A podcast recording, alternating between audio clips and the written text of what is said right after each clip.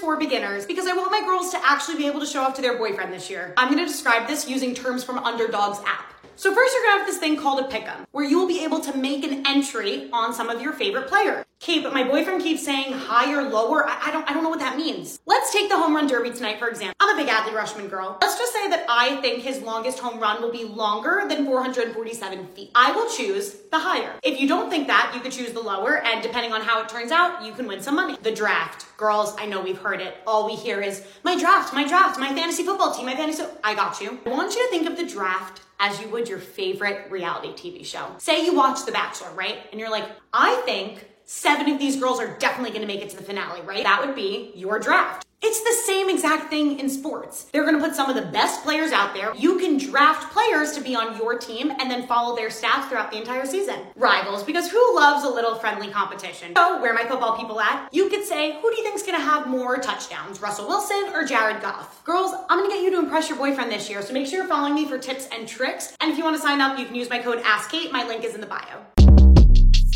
Short Cast Club